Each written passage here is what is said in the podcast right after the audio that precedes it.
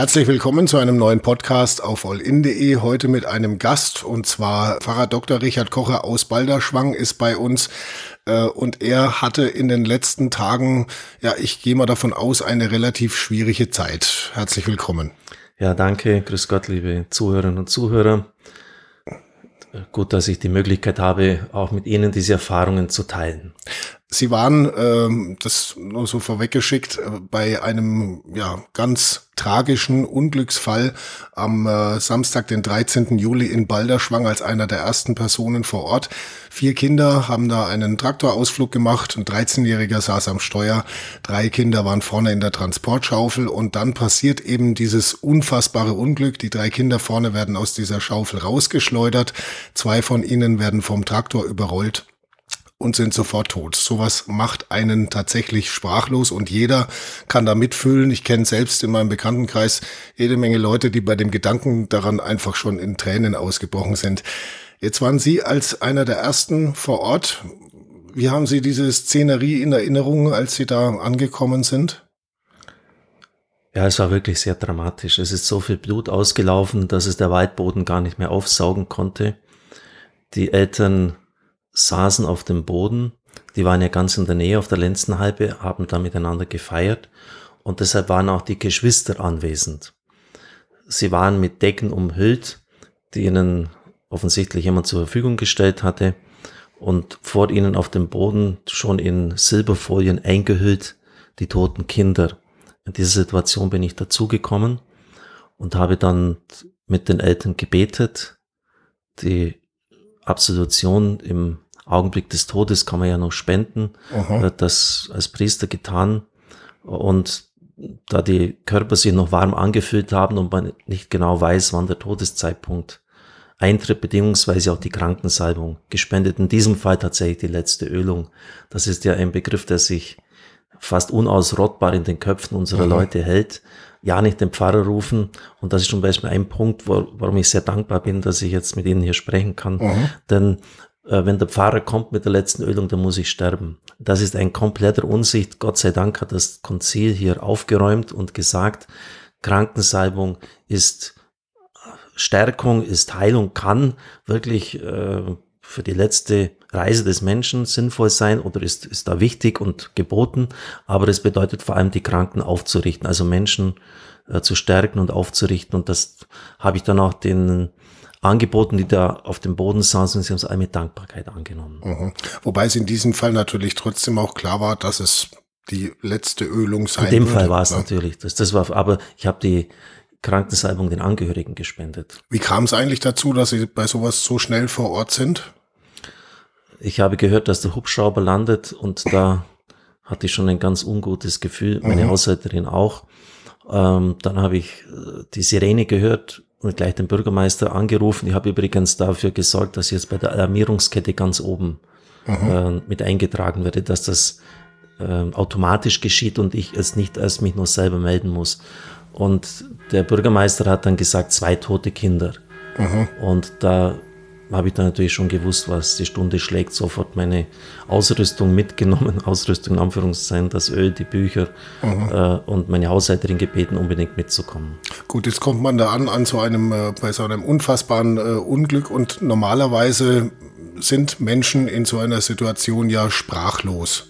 Wie gehen Sie persönlich davor, dass Sie da die richtigen Worte finden? Wie, wie findet man überhaupt äh, die Menschen, die einen da am dringendsten gerade brauchen? Ja, irgendwann sind wir mal auf diesem Gebiet ausgebildet worden. Das ist aber schon sehr lange her, ähm, so dass ich das, was ich damals gelernt habe, äh, ganz ehrlich gesagt nicht mehr viel präsent hatte. Mhm. Ähm, ich habe einfach versucht, möglichst wenig Worte zu machen, vor allem keine schlauen Sprüche zu klopfen. Mhm. Also solche Sätze wie Gott hat gegeben, Gott hat genommen, gepriesen sei der Name des Herrn aus dem Buch Hiob. Ähm, Sowas nützt einem da nichts ja, gerade. Ne? Man, man, merkt auch, dass nicht aus dem Herzen kommt. Mhm. Ähm, also auswendig runtergesagte Bibelsprüche äh, sind eher destruktiv in so einer Situation.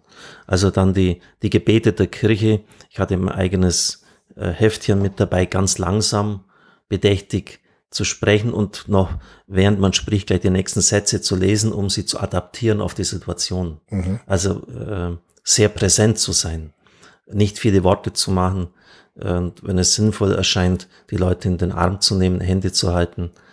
Ähm, Wobei das, ja in, in, in der Situation, glaube ich, gar nicht so wirklich einfach ist. Äh, man hat ja da, ich sage jetzt mal, so eine Art professionelle Herangehensweise. Sie haben es gerade gesagt, man wurde irgendwann da auch mal ausgebildet und äh, hat ja als Pfarrer trotzdem auch, äh, denke ich mal, gehört zum Berufsbild dazu ein hohes Maß an Empathie. Ja. Das heißt, man ist von der Situation vor Ort natürlich auch irgendwo selbst geschockt und muss jetzt aber umschalten dann, oder? Mhm. In so eine Art professionellen Modus. Kann man das so formulieren oder ist das? Nein, es war das ist eine, eine ganz eigenartige Erfahrung, die mir da zuteil geworden ist, die ich so in dieser Weise noch bisher selber noch nicht gemacht habe. Mhm.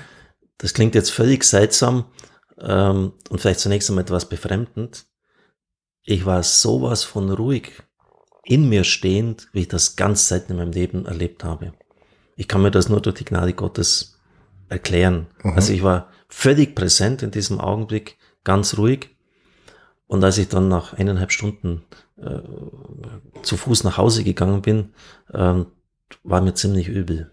Okay. Also ja, da als, kam dann alles wieder genau, zurück. Also, ja. also, es ist eigentlich erst dann mir klar geworden, in welcher Situation ich stand. Das war das immer das eine, eine ganz mhm. eigentümliche Ruhe, einen Frieden und den ich auch ausstrahlen konnte in Umgebung offensichtlich hinein. Mhm. Und dann das riesige Glück mit meiner Haushälterin, äh, jemand zu haben, der 37 Jahre auf der Krisenstation einer großen psychiatrischen Klinik gearbeitet hat. Mhm. Das müssen Sie sich so vorstellen, da werden täglich Leute angeliefert von der Polizei, ich sag fast schon wirklich so angeliefert, hergebracht, die völlig ausgetickert sind, die irgendeine aktuelle schizoide Schübe haben und meistens sind es auch Suizidale. Also Leute, die man äh, direkt vor dem Selbstmord bewahren konnte oder die schon versucht hatten und es nicht gelungen ist. Mhm. Ähm, das ist so eine verschärfte Ansage, dieser Job, ähm, dass der Chefarzt der Adolf-Klinik, der am vergangenen Freitag noch bei mir war, gesagt hat, er hat es in seiner Ausbildung durchlaufen, aber er hat es nur drei Jahre ausgehalten. Ja, ist ja normalerweise auch der Fall ja. bei diesem Berufsbild, dass man irgendwann nach drei oder fünf Jahren oder so dann äh, da auch mal rausgenommen wird. Wie, wie genau. hält man sowas 37 Jahre tagtäglich aus? Ähm, sie hat ein eigenes Charisma, man kann es gar nicht anders bezeichnen ähm, hat auch ganz bestimmte Techniken entwickelt am Abend, wie sie das alles abgeben kann. Mhm. Also auch sehr stark mit Gott verbunden. Und da sind dann unglaubliche Dinge passiert. Also ich bin, ich bin jetzt wirklich nicht der Held des Augenblicks. Äh, das war diese Frau, die mhm. Haushälterin. Sie hat die Gespräche geführt. Ähm, ich habe meistens im Hintergrund gebetet, klar die Gebete der Kirche auch gesprochen, aber mich sehr zurückgehalten. Mhm. Und das ist so die Einzelheiten kann und will ich an dieser Stelle jetzt nicht weitergeben, weil das in die seelsorgliche Diskretion hineingehört. Aber es ist so gelungen gewesen, dass eine der Mütter von den getöteten Kindern gesagt hat, als sie dann auf, sanft aufgefordert worden sind, den Platz zu verlassen, bitte gehen Sie unbedingt mit, ich brauche Sie jetzt. Mhm. Also in, in dieser dramatischen Situation ist so eine, eine Nähe äh, durch die Empathie dieser Frau, vielleicht auch durch meine, aber in erster Linie sie, entstanden, dass sie gesagt hat, ich brauche sie jetzt, bitte gehen Sie mit. Ja, so ein ruhender Pol ist da in der Situation ja. natürlich unglaublich hilfreich, wobei das trotzdem, äh, man, man sich natürlich fragt, man, man kennt selber bei Trauerfällen, man begegnet dann jemanden, ja, was sagt man jetzt, was ist das Richtige? Äh, das ist schon bei, ich sag mal, ganz normalen Trauerfällen schwierig mhm. für äh, normale Menschen, ähm, da immer die richtigen Worte zu finden. Kann mhm. man da überhaupt irgendwas Richtiges oder Falsches dann sagen? Ja, oder? das kann man. Ja. Ähm, indem man einfach Blödsinn sagt. Entschuldigung, wenn ja, ich so, so entschieden das sage, mhm. äh, indem man einfach irgendwelche Dinge da herunter sagt. Es wird schon wieder. Ja, wird schon wieder und, und ja, ja, das ist, das ja. ist sowas von tödlich. Ja. Also das war bei mir auch in diesen Augenblicken sehr präsent ähm, überleg dir jetzt sehr gut, was du sagst. Mhm. Und mach jetzt nicht irgendwelche frommen Sprüche. Mhm. Übrigens, an den Kirchenglocken hören Sie, dass wir tatsächlich im Pfarrhaus äh, von Balderschwang uns gerade befinden. Ja. Das lassen wir jetzt im Hintergrund einfach mal laufen. Man versteht uns trotzdem. Ja, und wissen Sie, wir haben ja ein riesiges Tröstungspotenzial. Mhm. Äh, Apokalypse 21, die geheime Offenbarung. Gott wird jede Träne abwischen. Das Alte wird nicht mehr sein, keine Trauer, keine Klage. Und solche Worte und solche Sätze habe ich durch viele Beerdigungen natürlich in mir präsent. Und die vielleicht ganz dosiert einsetzen. Gott wird alles neu schaffen. und er hat jetzt ihr Kind zu sich genommen. Aber nicht einmal das habe ich gesagt. Mhm. Aber das, das ist in mir präsent. Äh, unter gar keinen Umständen dürfen sie das tun, was ich bei vielen Beerdigungen in Augsburg, als ich Kaplan war, da hatten wir jede Woche drei Beerdigungen erlebt habe. Mhm. Da waren damals auch schon viele Leute, die mit der Kirche nichts am Hut haben wollten und dann irgendwelche Trauerredner bestellt haben. Mhm. Äh, und wir mussten rechtzeitig da sein, weil im Halbstundentakt die Beerdigungen erfolgten. Also sind wir schon frühzeitig gefahren. Auch in den 80er Jahren hat es schon Staus gegeben. Mhm. Und dann habe ich oft gehört, was die Vorredner gesagt haben. Und am liebsten, entschuldigen Sie bitte, hätte ich die Tür aufgerissen und hätte gesagt, jetzt haltet endlich den Mund. Mhm. Also da ständig kam der Satz vor, über den Wipfeln ist Ruhe. Mhm. Am liebsten gesagt, woher weißt du denn das? Über den Wipfeln, wenn man jetzt weiter hinausdenkt, das Universum ist die Eiseskälte des Universums als 0 Grad hm. Kelvin. Äh, äh, die Erde sei dir leicht ja, gut. Ja. Kalendersprüche helfen ja, selten weiter, gell? Ja, genau. Also, das, also so dieses sinnlose Gedresche von Worten und Phrasen. Wobei die Erde sei dir leicht ja fast schon wieder was Morbides hat irgendwie. Äh, ja, oder? also ich meine, der spürt die Erde nicht mehr. Entschuldigung. Ja. Und die Seele, äh, die drückt es auch nicht mehr. Mhm. Also man merkt einfach so die, die völlige Sprachlosigkeit und die Unfähigkeit in solchen Situationen wenn man jetzt nicht den Background des Glaubens hat, etwas ins Wort zu bringen. Mhm. Ja. Wobei, wenn man jetzt, ja, so wie Sie gerade sagen, praktisch im Halbstundentag Beerdigungen macht, als Pfarrer denkt man sich dann da zwischendurch auch, ach, jetzt wäre mal eine Hochzeit wieder schön oder gehört das einfach zum Berufsbild? Weil der, der, der, Pfarrer ist ja dabei quasi von der Geburt, Taufe dann, ja. also die Sakramente so der Reihe nach, dann äh, Firmung, Hochzeit und so weiter und ist dann im traurigsten Moment eigentlich auch wieder dabei. Ja, das, das, das stimmt. Gibt es ja. da für den Pfarrer irgendwie so eine, so eine Art Gewichtung? Ach, das mache ich lieber oder das mache ich nicht so gern oder gehört das einfach alles mit dazu? Ja, natürlich, äh, wer macht Beerdigungen gern? Wir sind ja auch Menschen und wir dürfen ja auch äh, Schmerz, Trauer und Leid empfinden. Der Herr hat mhm. ja in Gethsemane auch gebetet, Vater, dieser Kelch soll vorübergehen. Also er hat nicht das den Indianer gespielt und gesagt, äh, ich schaff das, ich bin Gottes Sohn. Er war ja ganz und gar Mensch mhm. und hat gesagt, Vater, das soll vorübergehen. Also so darf man ja auch beten und muss man beten. Und in der Regel sind ja die Todesfälle jetzt nicht so dramatisch. Das ist ja wie, als ob eine mächtige Flamme durch die Kraft des Wassers ausgelöscht wird. Und bei einem alten Menschen ist es so, als ob eine Flamme langsam erlischt. Und entschuldigen Sie, wenn ich das so sage, das ist oft eine Wohltat, wenn sie gehen können. Mhm. Wenn man sieht, wie die sich über Jahre hinquälen äh, und jedes Jahr kommt ein neues Leid hinzu und das können sie nicht. Das Leben wird stückweise rückgebaut. Äh, dann sind die Angehörigen und die, und die Leute, die sterben selber auch oft froh, wenn es dann wenn sie endlich gehen können. Mhm. Also da ist die Situation natürlich hundertprozentig anders als dass diese extreme Situation, die wir damals in Balderschwang erlebt haben, mhm. wo einfach mit, mit, mit einer Urgewalt etwas äh, ganz brutal zu Ende gebracht wird, sage ich jetzt mal so. Das ist natürlich, also solche Situationen sind keineswegs alltäglich, aber auf die muss man sich auch einstellen. Mhm. Jetzt ist ein Pfarrer, wie gesagt, bei den fröhlichen Anlässen dabei, bei den traurigen und auch bei den ganz unfassbaren. Und äh, Trotzdem hat man immer so das Gefühl, dass der Pfarrer an sich, Sie haben es vorhin selber schon gesagt, viele haben mit der Kirche nichts am Hut, mhm. äh, dass das alles so ein bisschen, äh, ja, heutzutage nicht mehr so ganz wertgeschätztes Image hat, oder? Das ist leider also, ne, so. Ne, der, der, Pfarrer, dann, dann ist er plötzlich da, wie jetzt bei so einem unfassbaren mhm. Unglück. Ähm, und er ist mit seiner Haushälterin zusammen und den Rettungskräften der, der das Ganze dann vor Ort auffängt. Ja, wir haben wirklich ja. Äh, den ersten Schlag abbekommen, kann ich mhm. wirklich so hart sagen. Das macht sonst niemand oder ne? ja. könnte es auch gar nicht so in dem Ausmaß. Das ist richtig. Und wissen Sie, ähm, vielleicht kann ich das jetzt auch Ihren Zuhörern erklären.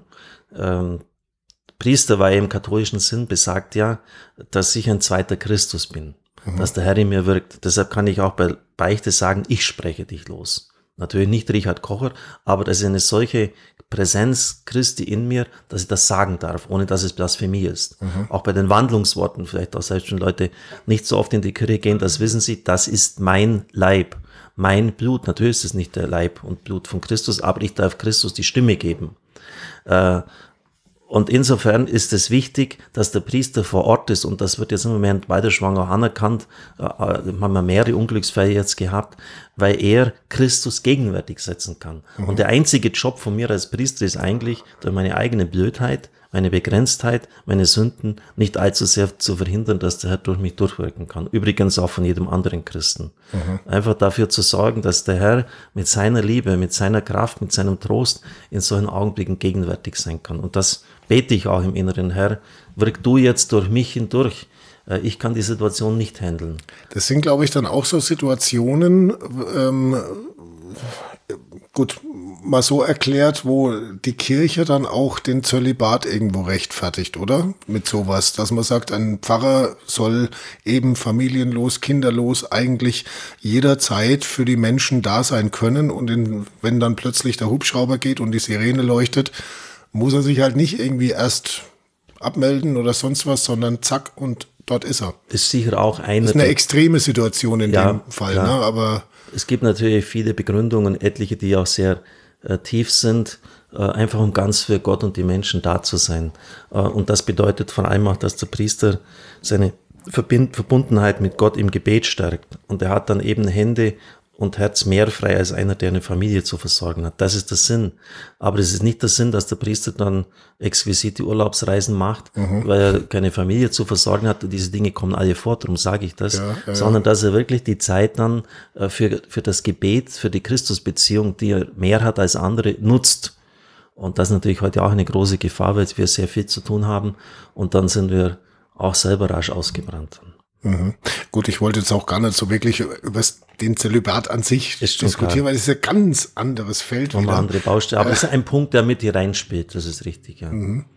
Sie haben jetzt vorhin äh, gesagt, das war so die erste Situation dieser, diesen Ausmaßes in Ihrer bisherigen äh, ja, Zeit als Pfarrer. Ja. Ähm, Gibt es da was, was man jungen Leuten mit auf den Weg geben kann, jungen Pfarrern, die jetzt vielleicht gerade in der Ausbildung sind? Ich meine, vielen wird das niemals passieren im Berufsleben, oder?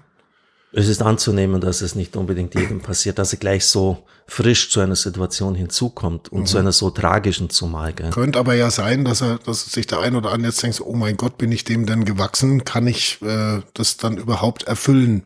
So wie es der Pfarrer Kocher jetzt gemacht hat, kann ich das genauso oder bin ich da, was weiß ich, zu schwach dafür oder zu wenig professionalitätsbewusst, zu ja. wenig empathisch, je nachdem, was man halt gerade in der Situation braucht? Ich, ich glaube, es muss sich jeder prüfen, wie robust er ist. Ähm, und vielleicht kann man nicht jeden in so eine Situation hineinschicken und da müssen andere auch dann dafür Verständnis haben. Aber äh, wissen Sie, Sie merken, wie, wie, ich sehr auch von, vom Glauben her argumentiere. Mhm. Äh, Gott lässt nicht zu, dass wir in eine Situation hineingeraten, die uns überfordert, so dass wir aufgestellt werden, dass wir es gar nicht mehr schaffen. Und darauf vertraue ich auch. Und darauf führe ich es auch zurück, dass ich innerlich in einer mir unbegreiflichen Weise ruhig war. Also ich kann, ich kann das immer noch nicht verstehen, was da vor sich gegangen ist. Ich glaube einfach, der Geist Gottes äh, hat da mir diese Ruhe geschenkt, um diese Ruhe in diese Tragödie hineinzutragen. Mhm. Und natürlich gibt es da äh, Dinge, die man tun kann, zum Beispiel, äh, dass man bittet, Herr Jesus Christus, ich bitte dich, geh jetzt du mit mir, stell du mich vor mich hin äh, und, und schütze du mich, dass meine Seele keinen Schaden leidet. Also man im Gebet hineingeht in eine solche Situation, darauf vertraut, dass der Herr einmal hilft und auch danach, Herr, bitte nimm jetzt von den Angehörigen, von denen, die da verwickelt waren, alles weg, was sie traumatisieren könnte. Trauer muss sein. Also, also anders ausgedrückt, der Herr hat sie oder Christus und das Gebet haben sie in den Ausnahmemodus reingeschickt, quasi, um ich, ihnen ich, zu helfen. Ich, ich, gehe so hinein und ich äh, mhm. erlebe das und erfahre das. Auf der anderen Seite ähm, ist es ja auch nicht falsch, wenn man einfach etwas mal mitträgt. Mhm. Galater 6,2, einer trage des anderen Last, so erfüllt ihr das Gesetz Christi.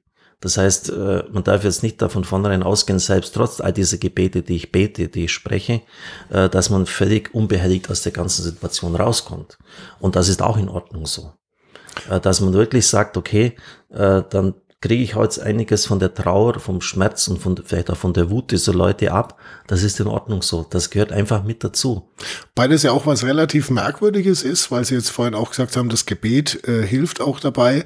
Ich meine, äh, es gibt viele rational denkende Menschen, Sie haben vorhin gesagt, die mit der Kirche auch nicht allzu viel am Hut haben, aber in solchen Situationen ähm, hilft oft auch ähm, nicht besonders äh, religiösen Menschen das Gebet trotzdem weiter oder eben ein anwesender Pfarrer. Warum ist das so? Warum hat Beten so eine Dimension, die einen da so stärken kann? Äh, wissen Sie, äh, viele Menschen sind vielleicht aus der Kirche ausgetreten, aber ich würde nicht prinzipiell unterstellen, dass sie gottlos sind.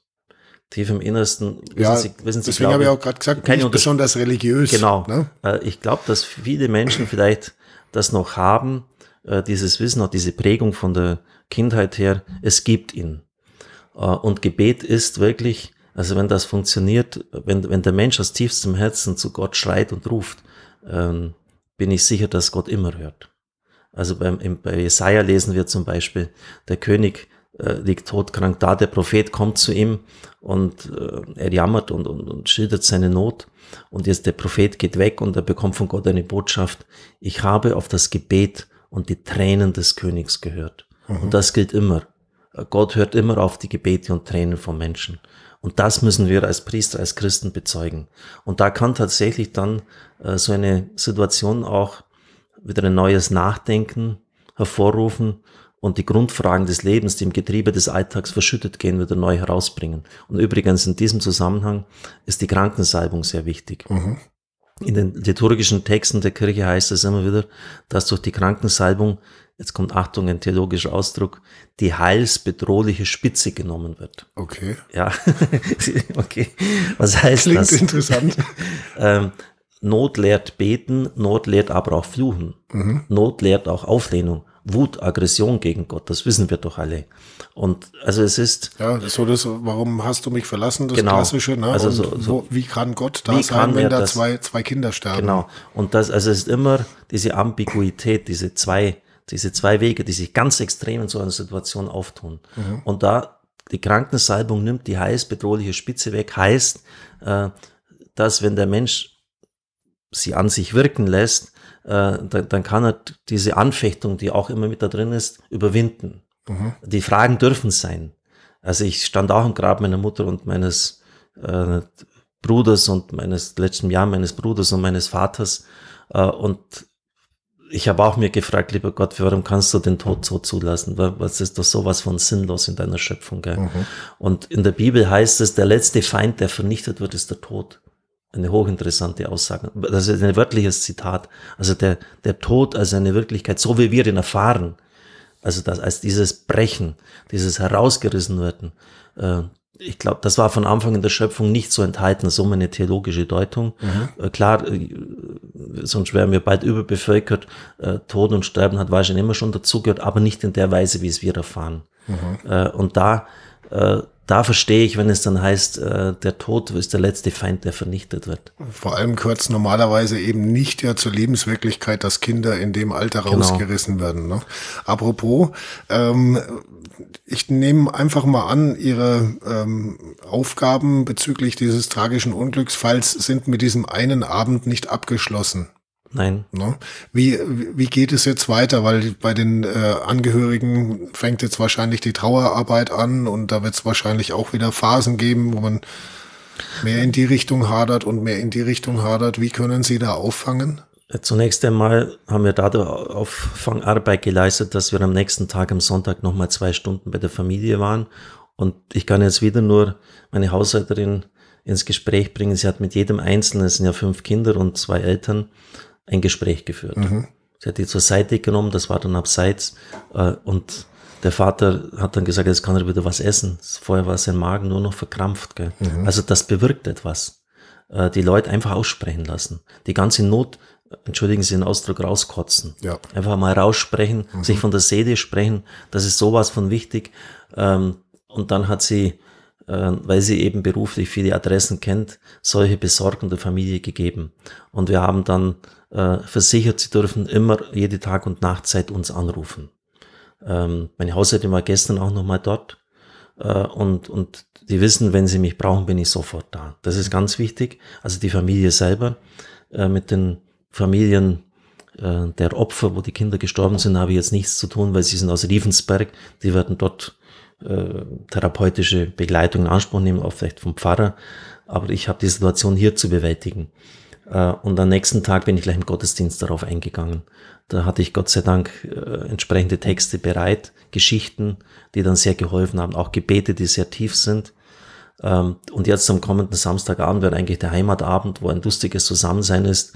Äh, da haben dann die Verantwortlichen mir angerufen, Herr Pfarrer, das geht gar nicht. Ja, schon allein der Titel lustig verbietet ja, sich ja in dem, Da machen wir eine Andacht. Im Moment. Und dann hat jemand aus dem Dorf was gemacht und ich muss sagen, Hut ab, sehr, wirklich sehr empathisch, sehr einfühlsam, auch theologisch richtig. Ich wollte das jetzt ein bisschen straffen, ein bisschen kürzen und dann selber auch, ich mache im Gottesdienst im Radio auch mal Heilungsgebete für solche Situationen. Ähm, äh, Gebete um Heilung äh, dieser traumatischen Wunden. Das ist ja auch etwas, was ja auf das Dorf sozusagen gelegt hat, auf mhm. die Menschen hier. Und äh, wissen Sie, Tränen dürfen sein, das ist wichtig. Weil wenn man die nicht weint, ist das auch wieder ein Problem. Also jetzt, jetzt, jetzt einfach mal das akzeptieren, dass einem schlecht geht. Ähm, aber was nicht sein sollte, sind äh, tiefe äh, Einschnitte und Verletzungen der mhm. Seele.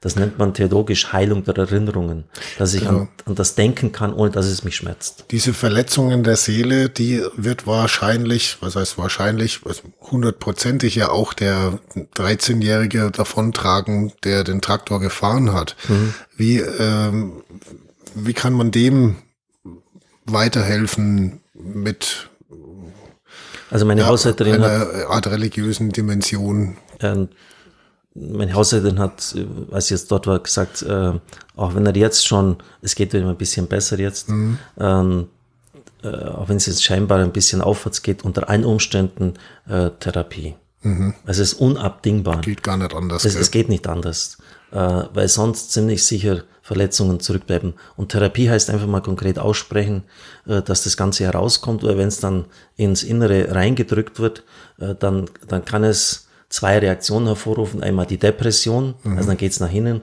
ja. oder nach außen in die Aggression, dass diese Menschen dann sehr aggressiv werden. Äh, und natürlich äh, gibt es da Trost vom Glauben her, dass man jetzt zum Beispiel einmal wieder die Krankensalbung spendet. Mhm. Äh, das ist wirklich sozusagen die, ein Großangriff des Heiligen Geistes, ähm, der wirklich hilft, das zu verarbeiten. Oder dass ich, wenn diese Leute kommen, mit ihnen bete, äh, und da habe ich dann wirklich Erfahrung aufgrund dessen, was ich im Radio, bei Radio Horeb immer wieder auch tue. Mhm. Wir haben ja, äh, ich bete da zum Beispiel die ganzen einzelnen Lebensabschnitte durch nach Eriksen, acht Phasen im menschlichen Leben. Äh, einmal haben wir Geburt und Empfängnis und Mutterschoß gehabt, dann Geburt und da, da bin ich dann, glaube ich, recht fit und bitte einfach, dass in der Binde- und Lösegewalt der Kirche, ich bin überzeugt, dass die auch in diesem Bereich greift, ähm, von dieser Seele alles weggetrennt wird, weggelöst wird. Das bitte ich ganz innig den Herrn, äh, was sie traumatisiert, was sie im Innersten niederdrückt und nicht mehr aufleben lässt. Und das ja. bete ich. Äh, sie beten da sicherlich auch so ein bisschen für sich selber, nehme ich mal an, weil so eine, ich meine, auch für den Pfarrer vor Ort ist sowas äh, ja eine, eine sehr aufwühlende Geschichte. Jetzt gibt's ja. bei, bei Rettungskräften, Beamten zum Beispiel, ähm, durchaus ja die, die Möglichkeit, dass die dann hinterher aufgefangen werden. Rettungskräfte mhm. ganz wichtig zum Beispiel, die ja auch viel mit Leid und mit äh, allem, was man normalerweise nicht sehen möchte, konfrontiert sind. Äh, Gibt sowas auch bei Pfarrern? Geht man da zu einem anderen Pfarrer dann und sagt, Mensch, ich bräuchte mal ein Gespräch, hilf mir mal, oder gibt es da tatsächlich Einrichtungen, die sich darum kümmern? Wir haben vorher vom Zölibat gesprochen. Ähm, Zölibat heißt ja nicht beziehungslos leben. Mhm. Und jetzt am Wochenende ist immer die Dame aus Münden da, die eben in diese Situation so hineingegangen ist. Und das ist natürlich für mich ein, ein Geschenk des Himmels. Aber man muss sich da selber drum kümmern. Also es ist jetzt nicht so, dass, dass es äh, Hilfestellungen gibt, weil ich meine, äh, Pfarrer weltweit werden mit sowas schon ja, klar. regelmäßig konfrontiert, weil sie eben immer so mit die Ersten sind, die vor Ort sind. Da müsste doch eigentlich dann da auch eine das, so eine Art äh, Institu institutionalisierte Hilfe geben. Das, das stimmt schon, haben Sie schon recht. Äh, ich sage ja und nein dass es stattgefunden hat bei mir. Der Generalweg hat am nächsten Tag ein SMS geschickt mhm. und hat gesagt, dass er äh, mitempfindet, was ja auch wichtig ist, dass der Dienstvorgesetzte sich meldet und mhm. sagt, du Richard, wie geht's dir eigentlich? Und daraufhin habe ich ihm eine E-Mail alles von der Seele geschrieben, also äh, Dinge, die ich sonst niemand mitteile. Und zwei Tage später war der Priesterseelsorger äh, äh mit einer E-Mail präsent mhm. und hat gesagt, äh, melde dich, wenn du Hilfe brauchst. Also Priester haben ja auch einen Seelsorger. Mhm. Und das habe ich dann als sehr schön empfunden, dass er sich gemeldet hat dann. Und am Abend selber, äh, etwa eine Stunde nachdem wir dort waren, kam das Kriseninterventionsteam, fünf äh, Menschen, darunter auch eine Frau an der Zahl. Und eine der Frauen, die hat schon gemerkt, dass wir nachdem es am Anfang zurückgegangen ist, mhm. habe ich gedacht, das ist ja ein Wunder, wie ich durch die ganze Situation durchgehe, mir passiert mhm. gar nichts. Gell. Und dann ist mir eben doch ziemlich flau geworden. Ähm, und die hat sich dann meiner angenommen, mich auch in den Arm genommen, ich habe das auch zugelassen ähm, und hat dann gesagt, wenn Sie jetzt, es war ein längerer Weg zurück, atmen Sie ganz tief durch, ähm, versuchen Sie ganz äh, entspannt zu sein, in die Ruhe zu kommen. Also das habe ich als sehr angenehm empfunden. Mhm. Also da auch der, der erste Schlag, der sozusagen da aufgefangen worden ist bemerkenswert auch, wozu der Mensch doch in Ausnahmesituationen immer wieder fähig ist. Ja, also ja. für mich auch eine, wie ich schon sagte, eine ganz, ganz eigene Erfahrung. Gut, dann äh, wünsche ich Ihnen mal, dass das in der Dimension das einzige Erlebnis Ihres Lebens ja. bleiben möge.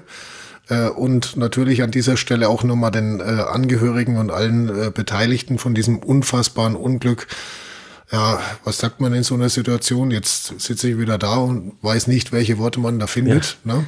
Unser tiefstes Mitgefühl natürlich. Ja. Man hat es auch bei uns gemerkt, sämtliche Leute äh, reagieren und mhm. finden sowas ganz unfassbar und tragisch. Und man weiß trotzdem oft nicht, was man sagen soll. Und genau dafür gibt's dann eben auch äh, Pfarrer, die dann da einspringen und äh, ja, in die Bresche springen. Herr Mogg, ich kann nur eines sagen, mein Priestertum war noch nie so wertvoll, das selten so wertvoll wie in mhm. dieser Situation. Also das möchte ich wirklich weitergeben, liebe Zuhörer, wo immer Sie sind und das jetzt hören, äh, vergessen Sie nicht, den Priester zu holen. Er ist nach dem Arzt und den Rettungskräften, die das Ganze äh, abschirmen, die wichtigste Person. Das Gut. ist ganz wichtig. Dem füge ich jetzt einfach mal nichts mehr hinzu, weil es ja. wird, wird macht's nicht besser. Genau, danke. besser kann, könnte ich's, äh, hätte ich es jetzt auch nicht äh, sagen können. Und deswegen sage ich vielen herzlichen Dank. Richard Kocher, Pfarrer von Balderschwang, Seelsorger vor, vor Ort. Er hat die Angehörigen getröstet an diesem äh, ganz unfassbar tragischen Samstagabend in Balderschwang. Vielen Dank. Danke, als gute Gottes Segen.